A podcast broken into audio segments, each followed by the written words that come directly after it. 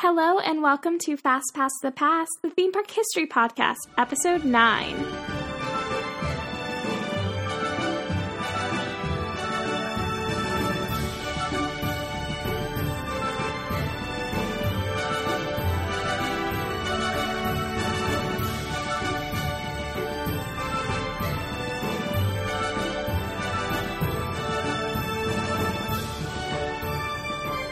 Your host, Austin Carroll. I'm a history nerd, a former Disneyland cast member, and a current annual pass holder at both Disneyland and Universal Studios Hollywood.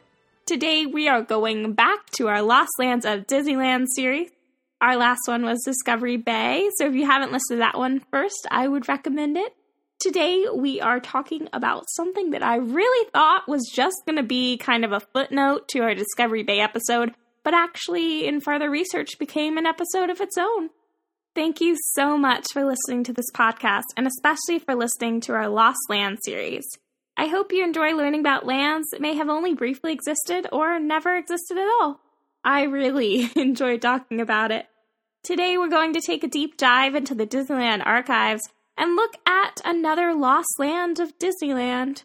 In the second part of our Lost Land series, we'll be talking about Holiday Land the short lived land of Disneyland that was never even truly open to the general public, clocking in at nine acres of open space where one could drink beer, yes, beer, play softball, throw horseshoes, and we'll take a gander at this one seemingly strange addition to Walt's original Magic Kingdom. It is a land that is not well remembered, if remembered at all. In fact, I only knew about it because of a strange monument to it backstage where it once stood it's right behind Adventureland or the Indiana Jones kind of attraction, and it's a single candy cane striped pole.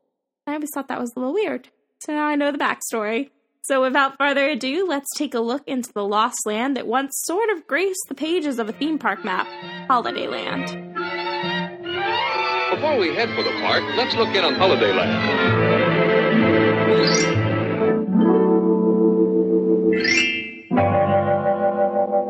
This big new addition to Disneyland is an ideal gathering place for organizations visiting the park.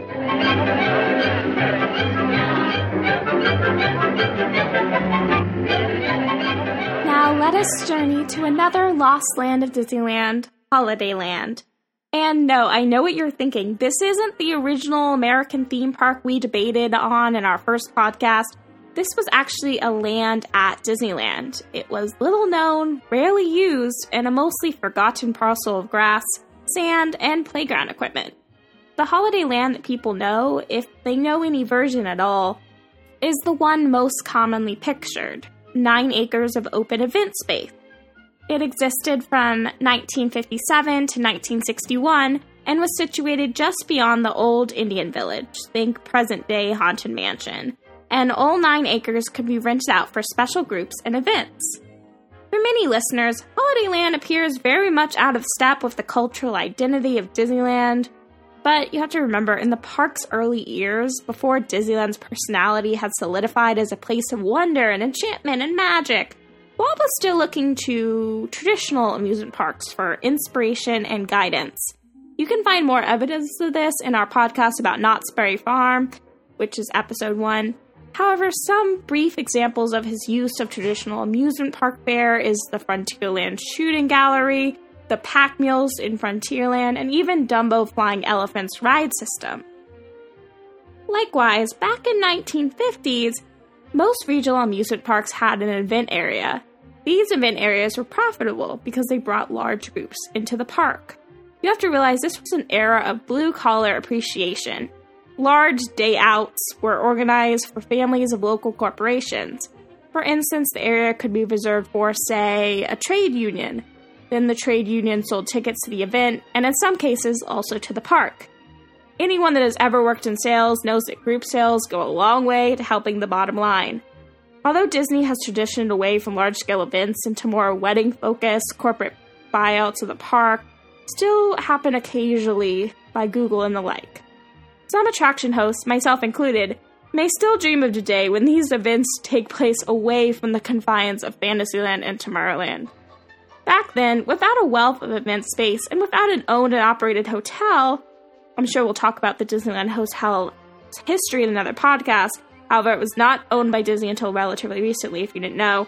Holidayland became the designated event space for that four year period. However, it wasn't initially envisioned to be just that. The original concept for Holidayland was a turn of the century town park, complete with picnic areas, horseshoe pits, a baseball diamond, and maybe even an open field where a circus could perform. The park would have been located on the other side of the proposed theme park, roughly where the Matterhorn stands today. In the 1953 proposal, the WED design team described Holidayland as a beautiful park that guests would enter by way of a covered bridge. And I quote, Here, pony drawn surreys and buggies may be rented to trot along a winding country road. Holidayland is a restoration of bygone rural America with its farmhouses, barns, fields, gardens, pastures, and livestock. End quote. Once the location in Anaheim was settled in 1954, and it wasn't going to be Burbank like initially proposed, the WED team redesigned Disneyland to meet the available space in Anaheim. The town park concept quickly fell away, but a few elements lingered in the 1954 design plans for Disneyland. In this later version, Holidayland was presented as a picnic and reception area where guests could celebrate children's birthdays and other holidays. This smaller version of Holidayland, which at times was also called Recreation Land, would have had two purposes. They would be essentially catering spaces that groups could rent out for special events, maybe even for gatherings as small as a family reunion or a special birthday. And that area would also have seasonal decorations, such as a village for Santa and picnic grounds for a traditional 4th of July picnic. This also didn't really come to fruition. In late 1955, four months after Disneyland opened its gates, the name Holidayland was applied to the circus grounds at Disneyland. I suspect some people know that Walt Disney hosted the Mickey Mouse Club Circus at Disneyland from late November 1955 until early January 1956. However, you may not know that the circus was specifically themed to the celebration of Christmas. The show included such unusual Yuletide acts as a horse who played the bells of St. Mary on a set of chimes, a choir that sang carols, and the appearance of Santa Claus. So, yes, Santa Claus has been there way before the Christmas Fantasy Parade, although it does kind of seem like that parade is older than the park itself. The big top itself was even decked out with a Christmas tree, in all the press materials, and in the LA Times, the circus area was called Holidayland.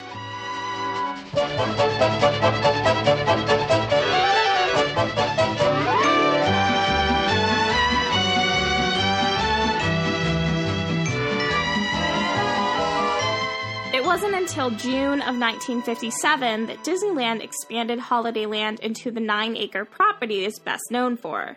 It was located in part where the large show buildings for Pirates and the mansion are located today. If you're familiar with Disneyland's backstage area, you'll recognize the epicenter as including the West Sider restaurant and nearby the end of the Indiana Jones queue. But what was Holidayland like?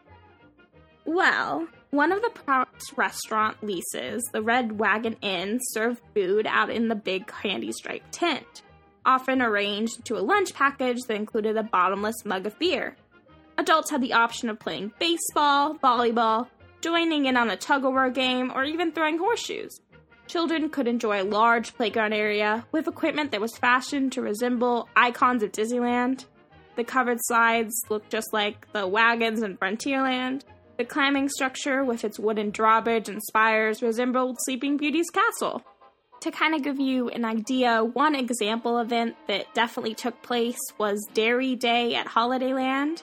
It was basically dairy farmers, live cows, and Disneyland, which equals Dairy Day. Dairy Day also included a beauty contest in which two winners were crowned, I kid you not, the Dairy Princesses. Also on the program, the hay contest. Exactly what is a hay contest? I wouldn't know either, except the LA Times that covered this event described it in detail. A hay contest is when two teams, two men each, race to see who can load and unload two tons of baled hay the fastest. Sounds sounds like fun Disney, fun clean Disneyland fun. Another annual event that happened once was uh, the Car Club Day. This event was held just outside Disneyland and appears strangely divorced from the purposeful theming that was constructed inside the park. And they actually used Car Club Day, I believe. They have a picture of it, and they used it when they were redesigning Cars Land. They're like, we've always loved cars. That was super weird, but they did that. We're just in time for the big potato derby. They're off and running. Uh oh, number 13 dropped his bit, and coming down the stretch is the winner by a potato's eyelash. In this contest, table manners are left at home. It's all good, clean fun. Well, anyway, it's delicious. Under Holidayland's big top, the Mouseketeers are putting on their own show for moms and dads. And other family fans. From the start, Holidayland had its problems. Number one was plumbing, which always seems to be a problem in early Disneyland. There weren't enough bathrooms to accommodate those guests that all had that bottomless mug of beer. Drunk guests entered the main areas of Disneyland and spoiled the atmosphere for families on vacation. As Holidayland was designed primarily for adults, the area sat empty during the work week and was only booked really for weekend events. There was also the expense. Though organizations and companies in the late 1950s could easily round up 5,000 or even 10,000 people for a Holidayland picnic, the economic recession of 1959 and 1960 proved disastrous for Holidayland and Disney's fledgling catering business. In 1961, Holidayland served its final picnic lunch and bottomless beer. I think that is also the last time that alcohol was served at Disneyland, except for Club 33, of course. In the years that followed, the area remained empty, the grounds largely unattended. It wasn't until the construction of New Orleans Square in the mid 1960s that the structures in Holidayland actually disappeared. Part of the area was needed for the pirate show building, another part would be soon be needed to house the creepy creeps of the Haunted Mansion, yet another would be the temporary Imagineering building, and of course the West Sider, a cast eatery that's backstage that serves up some delicious milkshakes. However, though Holidayland never reappeared, for a time in the 1980s, it seemed as if Holidayland may once again grace the pages of Disneyland maps in a new iteration inspired by Epcot World Holidayland.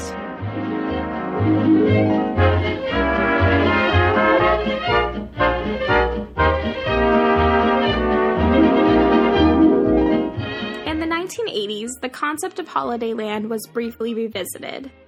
Even with the massive show structures for Pirates and Mansion occupying part of the old Holidayland's real estate, there was still a good chunk of unused land in the old picnic grounds. In fact, there is still a lot of room back there today, although less due to the creation of the Indiana Jones attraction. If you're curious, you can see some of the empty area if you stand in downtown Disney and locate the Indiana Jones show building. It's the one painted with clouds, and then just look to the left and you'll see that empty space. In the 1980s, as Epcot Center and World Showcase were being constructed in Florida, the Imagineers floated an idea that would resurrect one of the earliest concepts attached to Holidayland. They proposed to develop an international village, similar in presentation to the World Showcase at Epcot Center, where festive holiday cultures could be celebrated year around. The area would be called World Holidayland. The revamped land would include small squares themed to the architecture of London and Paris, as well as Norway and Germany. The London area will feature a medieval show. The German area would have had Oktoberfest style beer gardens, just like the one in Epcot. Disneyland, even in recent history, wasn't afraid to serve alcohol. I'm not sure how that really, that rumor really came to be. Anyways, there was a problem with putting a land back there in that you would have to travel from New Orleans Square, which was on stage, through the backstage area, which included the Disneyland Railroad, so you basically have to travel underneath to get back to that area, and you still have to do that today if you're a cast member. So they actually came around this by having a kind of effects filled tunnel, which would take you underneath the railroad. Given the difficulty of access, it's not a huge shock that these plans never materialized. Even as a cast member currently, you have to take an entrance near the bathrooms in New Orleans Square walk by the kitchens, down a staircase, and walk through a tunnel to get to that side of the park. You can also walk over the train tracks, given that a train isn't coming. Another proposed Disneyland version of the Hall of Presidents also occupied a backstage area between Main Street and the Space Mountain show building, and that really never happened either. Which is great, as that is now another cast cafeteria with a subway inside called the Inn Between. Once these prospective guests made it to the new land, these Disneyland visitors would have found themselves wandering through a postage stamp sized version of Paris. They would have had the option of dining at a sidewalk cafe or grabbing a snack at a counter service stand. They could have also caught a show in a huge internationally themed venue that was to have seated 3,600 Disneyland guests per show. Then they could merely turn the corner from the Parisian part of this new land to London, where 2,400 guests per hour were supposed to have been able to travel through a medieval themed attraction. Or, if you were more of a travelogue fan, you could have checked out the internationally themed Circle Vision 360 degree movie the Imagineers were going to screen in the World Holiday Travel Theater every 20 minutes or grab some fish and chips and warm beer in an authentic recreation of an old English pub. After you would move north and you would enter the Neverland section, where you would encounter the Scandinavian folklore adventure ride, which was to have featured the same mythological creatures and show elements that 13 years later were to entertain guests as they experienced Maelstrom at Epcot's Norway Pavilion. This was recently replaced with Frozen, if you didn't know, which means we could have had a Frozen ride. And I already hear the groans, but I'd be excited. Continuing on that northward trek, World Holiday Land visitors would have had the option of experiencing a ski thrill show or enjoying some bratwurst and beer by grabbing a table at this section's Bavarian themed sit down restaurant. And if these Disneyland visitors had continued moving to the north, they would have eventually exited World Holiday Land and entering Bear Country through a brand new tree lined portal. This would have been around where Splash Mountain's Fast Pass stands currently. In fact, coupled with this Holiday World expansion, Bear Country would have gotten a very different Splash Mountain, tentatively entitled the Moonshine Express, which was a family friendly flume ride that was to have featured three drops, including a 14 foot drop. So I don't know about you, but I think Holiday World Land sounds pretty cool.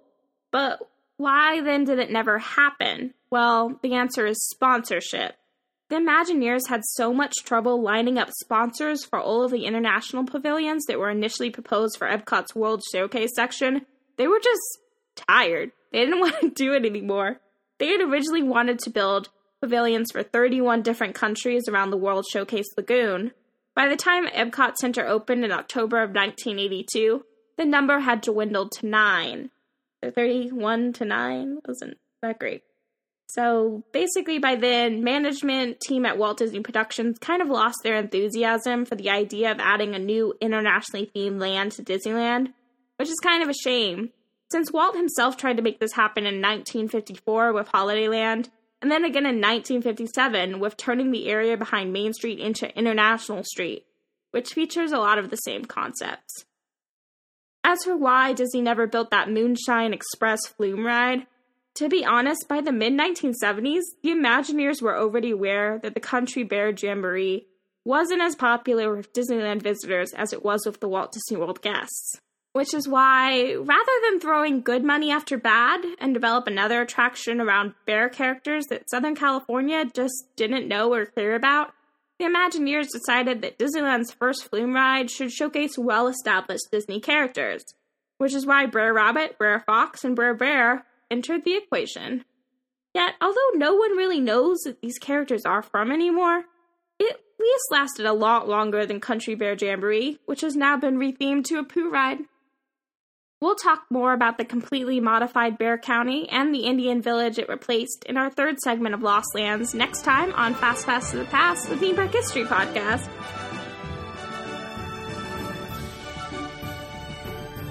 Thank you so much for listening. I really appreciate it. I hope you enjoyed our series Lost Lands and that short look into what was a relatively strange but really interesting piece of land. I, for one, would die for the chance to drink around the world at Disneyland, and now I'm just gonna have to drink and toast to what might have been. Email me at fastpassthepast at gmail.com if you have any show ideas, disagree with anything I said, or just want to say hi. I love that. You can also message me on Facebook if that's easier. I'd love to read some responses on air. You can find the show notes at www.themeparkhistorypodcast.com. And if you'd be so kind, please leave an iTunes review so I can continue making episodes about the lost lands of Disneyland and other theme park history trivia. So without further ado, have a magical day.